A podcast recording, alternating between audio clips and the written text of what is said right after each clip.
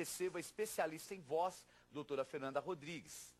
Boa noite, doutora. Boa noite, Bispo G. É um prazer muito grande estar aqui nesta noite e poder compartilhar com os telespectadores algumas dicas importantes para os cuidados com a nossa voz. É, falando em voz e usando, né? Porque ambos vamos usar dessa aqui realmente é uma ferramenta, né? Hoje em dia, a, a voz é uma ferramenta de trabalho para muitos, né, doutora? É verdade. Assim como você disse, 65% da população, de 65% a 70%, são considerados os profissionais da voz. A maioria das profissões hoje em dia exige das pessoas o uso da voz.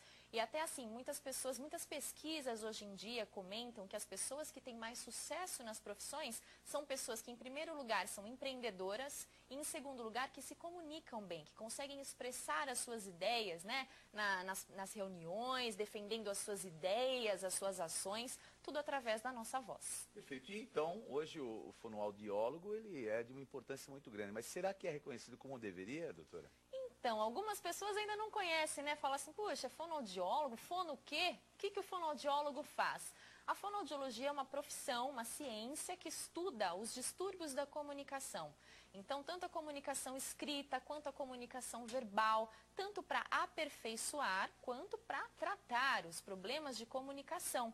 Hoje em dia nós temos muito fono, muitos fonoaudiólogos em emissoras de rádio, emissoras de TV e além disso em hospitais, uh, postos de saúde, todos os lugares que a gente tem pessoas com problemas de comunicação, tanto crianças com dificuldades na escrita, troca de letras, tanto na fala quanto na escrita, quanto adultos também, né, que precisam tanto da comunicação. Os cuidados especiais, quais são os cuidados para quem exerce uma profissão ligada diretamente com a voz? A gente pode comentar assim como principal é você aquecer a voz antes de usá-la profissionalmente.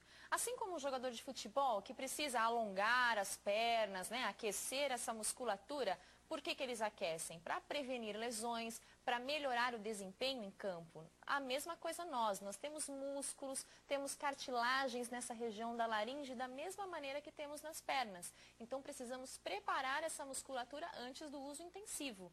E o ideal é que cada pessoa tenha exercícios específicos para si, personalizados, porque um exercício que pode bem ser bom para o bispo pode não ser tão bom para mim. Então, o ideal é que sejam exercícios customizados à demanda de cada pessoa. Mas é claro que tem alguns exercícios que são básicos, que todos os telespectadores podem fazer. Como, por exemplo, a técnica de vibração de língua, que é o bem suave. É, esse tipo de exercício melhora a amplitude de vibração das cordas vocais e melhora o desempenho e prepara essa musculatura antes do uso intensivo. Agora muitos dizem que tomar um conhaque, uma bebida alcoólica aquece já a voz. Verdade ou mito, doutora? É um mito, bispo. Por quê? Muitos cantores, principalmente de barzinho, acabam né, consumindo esse tipo de bebida antes de cantar. E, na verdade, isso é lesivo para a prega vocal, porque quando a gente ingere, consome uma bebida alcoólica, ela anestesia essa região cervical, a região das pregas vocais. Então, diminui a sensibilidade. Se diminui a sensibilidade, eu abuso, eu grito mais, eu canto com mais força, com mais tensão. Em algumas pessoas a gente vê até aquela veinha no pescoço é que parece que vai explodir de tanta tensão cervical. Só que depois que passa o efeito dessa anestesia, hum, a voz está terrível, está falhando, tá, às vezes né, nem voz tem, né, diminui muito o potencial. Então, para outras atividades, você fica com o potencial da voz muito reduzido. E além disso, quando a gente esforça muito a voz por muitos momentos, a gente tem mais possibilidade de ter lesões nas pregas vocais. Porque as pregas, nós temos duas pregas vocais, que são no formato de V, ficam nessa posição no pescoço paralelas ao solo.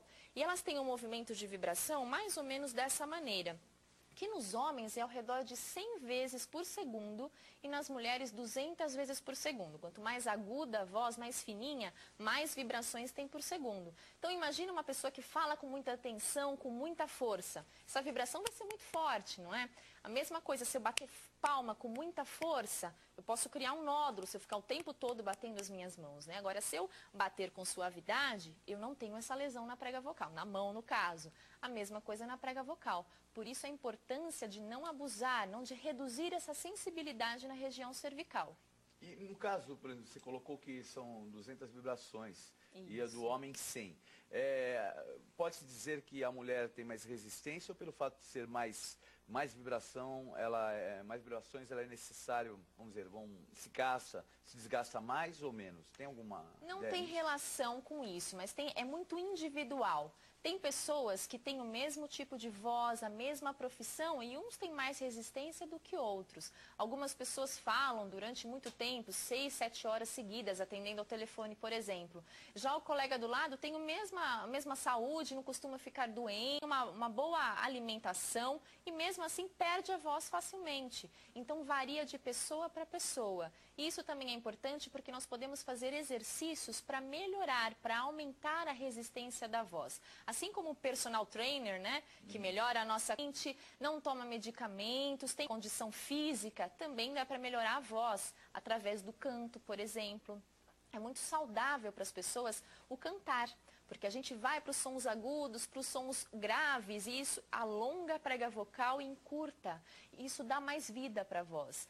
Tanto que, assim, pessoas que cantam tendem a ter uma voz mais jovem na terceira idade, que nós chamamos de longevidade vocal maior do que outras pessoas. Por isso a importância de nós praticarmos a nossa voz, né, de uma maneira adequada, tanto com exercícios quanto com o canto, por exemplo. E o que seria ideal assim uma pessoa fazer, uma pessoa que usa muito, eh, vamos dizer, ou para aquecer a voz, ou esses exercícios, tempo, qual, qual seria assim a média para uma pessoa poder porque nós vivemos num ambiente assim, né? São Paulo é aquela loucura, né? Às vezes as pessoas até interpretam que é perder tempo. É verdade. Como é que, que é essa situação? Não, é um mito também. Como eu digo para os meus alunos até, né? Não tem desculpa de chegar numa rádio, por exemplo, e não fazer exercício de voz. Porque a gente pode fazer no carro, pode fazer no metrô. Às vezes tem alguns exercícios que não dão para fazer no metrô, né? Na é, frente das pessoas. Mas, é, mas alguns exercícios que são mais suaves, que não exigem um volume tão intenso, a gente pode fazer.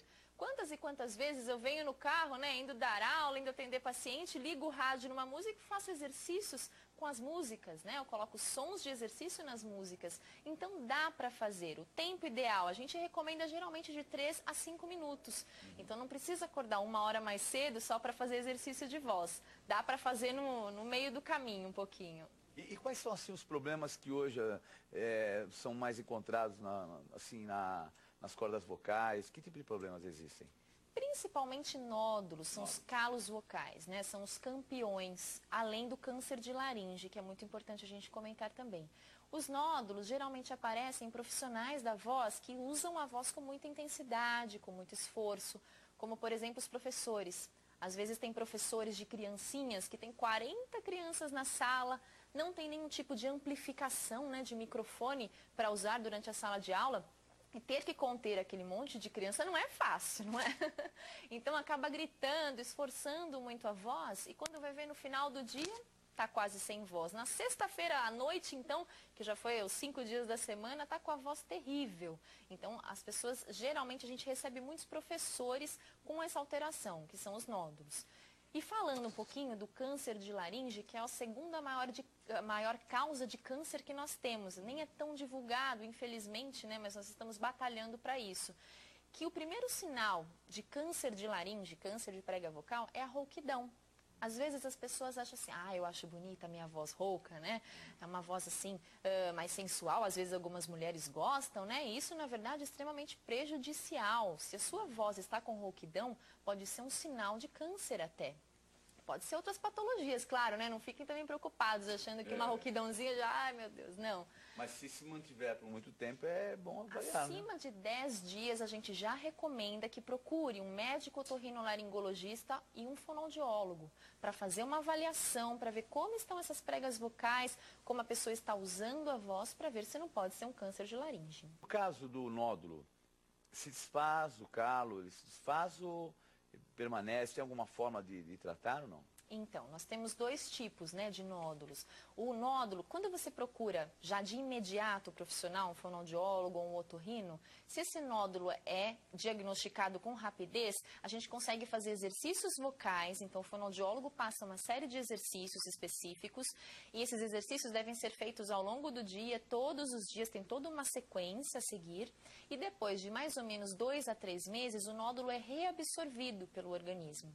Então fica sem nada. Mas é claro que a gente tem que mudar alguns comportamentos vocais. Que seria essa técnica? Né? Porque eu já ouvi falar, ah, a pessoa ela canta na garganta, ela canta com o diafragma. Qual é a diferença disso, doutora? Quando nós usamos o diafragma, o diafragma é um músculo que tem essa, ele fica nessa posição de cúpula logo aqui abaixo da região torácica. Na verdade, a função básica dele é dividir a região respiratória da parte digestiva. Quando nós somos um profissional da voz, nós podemos usá-lo na respiração também. Se eu uso o diafragma, que está logo abaixo dos pulmões, eu consigo fazer esse movimento com ele, eu aumento a base dos pulmões, então eu tenho muito mais ar, a corrente aérea é maior. Então eu consigo falar frases mais longas, cantar frases maiores também e falar com mais intensidade. Então é usando essa musculatura. Sempre, às vezes, a gente tem um mito, né, que a gente aprende desde pequeno, que nós devemos inspirar elevando o peito, não é? encolhe a barriga, não é? Todo mundo fala, enche o peito, encolhe a barriga. É incorreto, porque quando nós respiramos adequadamente, nós não devemos elevar o, os ombros, elevar o peito, porque isso tensiona. Se eu elevo o ombro, eu tensiono essa região cervical. Então, eu tenho que o menos possível usar isso, mas sim o diafragma. Então, quando eu inspiro, o meu abdômen vem para frente, quando eu expiro, ele vem para trás. Esse é o movimento ideal, que a gente consegue com o treino. Também não é de um dia para o outro que a gente faz um exercício que vai mudar o tipo respiratório que nem musculação, a gente tem que fazer durante um período para conseguir ter músculo. A mesma coisa a respiração, a gente treina uma sequência de tempo para conseguir automatizar esse tipo respiratório. Perfeito. Então, e no caso de alguém que use, por exemplo, uma gravata um pouco mais apertada e usa demais a voz, tem algum problema? Existe alguma relação? Não tem problema, desde que a pessoa use a gravata com um pouquinho de folga. Tem que entrar pelo menos um dedinho e meio aqui. Tem que ter. Como que tá, Ebis? Não tá. Não tá. Porque quando a gente não tem esse espaço, a gente tensiona. Eu aper... Olha como já muda o meu tom de voz. Só porque eu apertei a minha laringe. Quando a gente fala, a laringe tem um movimento que sobe, desce, sobe, desce. Se eu aperto, eu limito a minha voz. Perfeito. Algumas verdades e alguns mitos. Eu queria perguntar: dar um grito antes de falar em público libera as tensões? É bom? Depende do grito, né, Bispo? Igual nós vimos, se for um grito com técnica, os atores que estão nos assistindo sabem, não tem problema nenhum. Usando o diafragma. Agora, se é aquele grito que depois minha voz fica rouca ou que eu uso muita tensão, muita força, totalmente ruim. Porque aí, além, eu posso até liberar as energias, mas libero tanto que perco a voz. Então tem que tomar cuidado. E pigarrear, limpa as cordas vocais? Também um mito, bispo, porque o, ah, o ato de pigarrear faz um movimento muito brusco com as pregas vocais. Então é aquela palma com muita força. E cada se eu pigarreio constantemente, eu posso até ter um nódulo de prega vocal. Às vezes, isso é um mito, né? Às vezes as pessoas têm o costume de. É, eu conheço algumas pessoas que vão atender o telefone e faz. Mas por que você está pigarreando? Você está com alguma coisa na garganta? só para impostar a minha voz. isso não é adequado, né? Nós temos exercícios para isso e não o ato de pigarrear, que é totalmente incorreto. E cochichar, poupa a voz? Cochichar também não é adequado, porque cada vez que a gente fala baixinho, sussurra, sem o som, a prega vocal ela não se encosta completamente, ela forma uma fenda e fica muito tensa uma contra a outra, e essa tensão também é prejudicial. E chupar pastilha, comer gengibre. Tem o efeito de anestesiar. Então imagina, se eu estou com o meu braço anestesiado, eu posso pôr no fogo? Até posso, né? Eu não vou sentir nada. Mas depois que passa o efeito da anestesia, se eu tiver braço ainda, vai estar com uma lesão de segundo, terceiro grau, vai doer demais. Então, a mesma coisa da pastilha. O que seria bom, então? O que nós indicamos, em primeiro lugar, é a água, a hidratação é bom para o corpo todo, não é verdade? A gente vê que água é bom para a pele, né? para as mulheres celulite, geralmente os médicos dizem isso, inclusive para a voz. Cada vez que a gente toma água, a gente hidrata, melhora a irrigação sanguínea. Então, assim, não é que a água vai passar na prega vocal, porque na verdade a água passa no tubo de trás, que é a faringe. Mas indiretamente melhora a circulação sanguínea, melhora a vibração da prega vocal. Então, quanto de água por dia? Nós indicamos uma média de 8, de 2 litros por dia, né? Ao redor, e isso tem que ser aos poucos, não adianta tomar tudo de uma vez, tem que ser ao longo do dia. Sempre a temperatura, de preferência ambiente, nunca muito gelada, e água quente também ninguém gosta, não é? E não fica com pigarro depois, não tem dor de garganta, então essas pessoas podem continuar tomando água gelada. Tudo é muito individual, a gente tem que fazer testes para ver o que é bom e o que é ruim para nós. E um outro tipo de hidratação, que é muito tão bom quanto a, o beber água, é a inalação. Nós vivemos né, num tempo aí que andou muito seco, sem chuva. Então a voz também, a gente fica com a boca seca, às vezes muito pigarro, né, sensação de saliva grossa.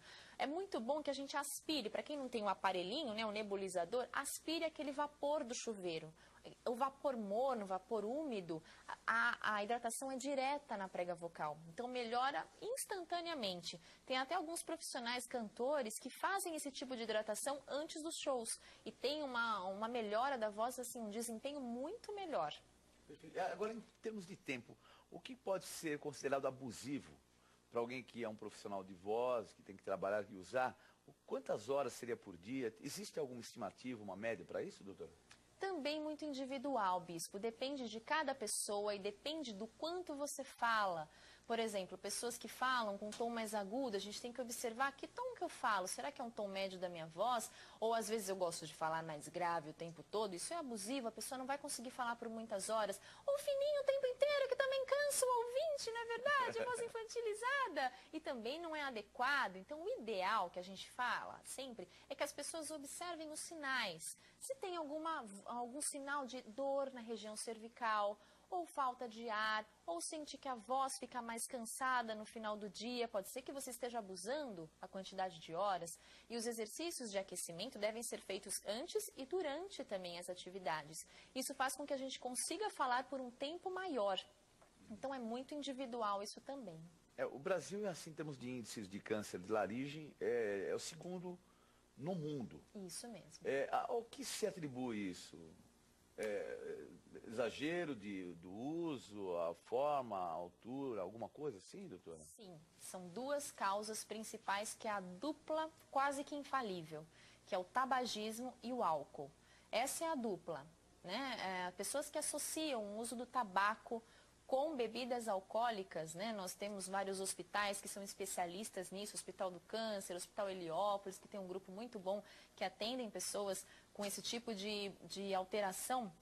Nós temos muitas pessoas que desenvolvem né, os tumores na prega vocal, na laringe, no lábio. E sabe-se que se você tem um tumor no lábio, se com a radioterapia ou quimioterapia não tem tratamento, a gente tem que retirar um pedacinho do lábio. Agora imagina você falar comer sem um pedaço do lábio. Ou se pega na prega vocal, por exemplo, eu tenho que tirar uma prega vocal, em alguns casos a laringe inteira. Então é muito complicado para a pessoa voltar a falar. Existem algumas técnicas, mas a voz fica muito alterada, muito mesmo. Então as pessoas que precisam da voz profissionalmente têm que mudar de profissão. Então, perfeito. E no caso de, das pessoas que, por exemplo, percebem quando é que ela pode perceber que não é somente um desgaste, mas algo está acontecendo, que deve buscar realmente já um, fono, fonoaudiólogo? Então, o primeiro sintoma é a rouquidão. Então. então, a voz falha. Outro sintoma, cansaço da voz. Nossa, eu chego com a voz tão cansada em casa que eu não quero nem conversar. De tão cansado que eu estou, até de falar. Outra sensação, pigarro, aquela uh, saliva muito grossa na garganta, sensação de bola na garganta, parece que engole, mas nunca sai, umas fisgadas na garganta. Também é importante procurar um fonoaudiólogo. Isso assim, relacionado à voz. É claro que nós temos várias outras alterações que o fonoaudiólogo também trata. Então, dificuldades de articulação, dicção, velocidade da fala. Falo rápido demais, falo muito devagar, as pessoas dormem quando eu falo procura sempre um fonoaudiólogo, que é o um profissional especialista para isso. No caso, por exemplo, de uma pessoa que tem a gagueira. A gagueira. Nesse caso também é um tratado por um fonoaudiólogo ou não? Sim, muitas vezes o fonoaudiólogo juntamente com o psicólogo, porque dependendo da causa dessa gagueira, é preciso também trabalhar um pouquinho o emocional.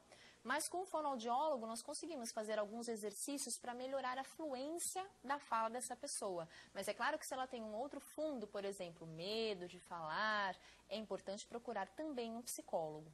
Perfeito. E a disfonia? O que é a disfonia? A disfonia é qualquer alteração de voz. Se eu já tenho uma rouquidãozinha, uma falha na voz, eu estou disfônico, que é diferente de afônico. Algumas pessoas falam, ah, eu estou afônico hoje. Não, afônico você não tem voz nenhuma, não sai nenhum som. Então, afonia sem voz, disfonia qualquer alteração na voz. Agora, por exemplo, eu conheço pessoas que há 10 anos atrás, já vi gravações, tudo, a voz era um pouco mais aguda.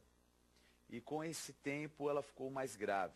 Existe uma forma de voltar, retornar a ser como era antes, ou isso é por causa da idade ou uso excessivo? O que, que pode gerar essa diferença, assim, que é bem flagrante? Nós temos o envelhecimento da voz, assim como nós temos no corpo todo. Da mesma maneira que os músculos ficam mais fracos, as pregas vocais também se atrofiam. Então é muito comum que nós já temos isso em pesquisas, que no sexo masculino a voz fique um pouquinho mais aguda e no sexo feminino a voz fique mais grave. Isso é muito comum. Mas como nós conseguimos retornar, né? Esse retorno a gente consegue através de exercícios vocais. Então o ideal é que a gente não espere chegar à terceira idade para ter uma voz diferente, um timbre diferente, mas que ao longo desse tempo a gente já venha trabalhando a voz para mantê-la jovem por muito tempo. E, e, no caso, por exemplo, de alguém que saiba que vai ter que usá-la durante 20, 30, 40 anos, qual é o cuidado? O principal é o aquecimento vocal e você respeitar os seus limites. Então, sentir quando a voz está pedindo um tempinho para descansar, porque a voz precisa de descanso, assim como o corpo todo. Então, é nós sentirmos os sinais que a própria voz traz para nós. Uhum. E, e, no caso de existirem cistos, né? Porque existem pessoas que têm cistos, uhum. que não é o caso do calo. O calo, Sim. ele pode voltar regenerar, ficar normal, né? Ao próprio organismo absorver, como você colocou. E no caso de um cisto, a cirurgia deve ser feita, não deve? Como tratar? Então, nós também temos vários tipos de cisto. Em alguns casos, dependendo de onde ele está localizado, o médico consegue tirar e não ter nenhum prejuízo para a prega vocal. Mas dependendo da localização, se a pessoa for uma profissional da voz, que precise da voz, pode ser fatal e você ficar sem voz, ou com a voz muito alterada. Então, é, depende de caso e caso. A gente precisa sempre de um trabalho interdisciplinar, que a gente fala, que é o fonoaudiólogo, juntamente com o paciente, juntamente com o médico dele. Nós conversarmos as possibilidades e vermos de caso a caso o que pode ou não acontecer. E no caso de assim, cantores que a gente conhece, que tem a, a voz já mais rouca, e se fizer um tratamento, às vezes uma cirurgia, pode tirar e voltar, ficar normal? Ou é uma característica da corda vocal, não é nenhum problema? Então, nós temos algumas alterações de prega vocal, que nós chamamos de alterações estruturais mínimas, que a pessoa já nasce com isso por exemplo, um sulco de prega vocal, que é uma depressãozinha na prega, que a pessoa tem a voz na, normal, né, não tem nenhum tipo de rouquidão, mas com o uso excessivo, essa rouquidão aparece. Então pode aparecer no canto. Às vezes, alguns tipos de rock, por exemplo, o cantor tem uma voz mais rouca, mas dá para nós cantarmos com técnica. Isso a gente faz junto com os exames do otorrino, que é o exame que a gente vê as pregas vocais, para ver quais as partes da laringe que a pessoa está usando para cantar. Então é muito importante um acompanhamento, porque existem casos e casos, pessoas que cantam com técnica, mesmo com uma voz parecendo rouca, e outras que cantam incorretamente, que vai ter uma redução da sua vida de cantor, por exemplo. Mas o, o caso da fonoaudióloga, ela não deve só ser procurada num caso de emergência, né? É importante né, conhecer um pouco mais a pessoa que claro, usa. Né? Claro, pessoas que querem aperfeiçoar a comunicação, por exemplo, que precisam falar em público, precisam expor as suas ideias, melhorar a articulação, porque geralmente as pessoas fazem uma leitura de nós dependendo do jeito que nós falamos, não é verdade? Então, se uma pessoa fala o tempo inteiro com essa articulação travada, nossa, que mau humor que ele é. Na verdade, nem é um mal-humorado, mas o jeito de falar. Então, é importante sempre passar por um fonoaudiólogo, essas pessoas, para a gente ver qual imagem será que nós estamos transmitindo com a nossa voz, com a nossa comunicação. Perfeito. Tem algum tipo de exercício que você poderia mostrar assim para gente? Para assim, ou aquecer a voz, ou melhorar? Tem alguma coisa só por curiosidade? Claro, então além do exercício do, da vibração, né, que é o drrr, a gente pode fazer o exercício do M. Então o M mastigado, a gente tem que deixar um som bem nasal, que é mais ou menos assim. Hum, e eu posso até associar esse som com uma vogal, que eu consigo voz mais projetada com esse som. Além de melhorar a vibração da prega, eu aquecer ela, eu também projeto mais o som. Então, por exemplo, eu faço o som do M e depois uma vogal, a vogal A. Hum, ma, e posso fazer com todas as vogais. Hum, me, até o U. Isso já ajuda muito a aquecer e a melhorar. Geralmente com os alunos eu faço isso, a gente faz um teste, então faz um é antes de fazer o exercício e depois um é depois de fazer o exercício. Na hora todo mundo, nossa, minha voz está mais equilibrada, mais projetada, tá é, até mais afinada, tudo com o exercício de voz.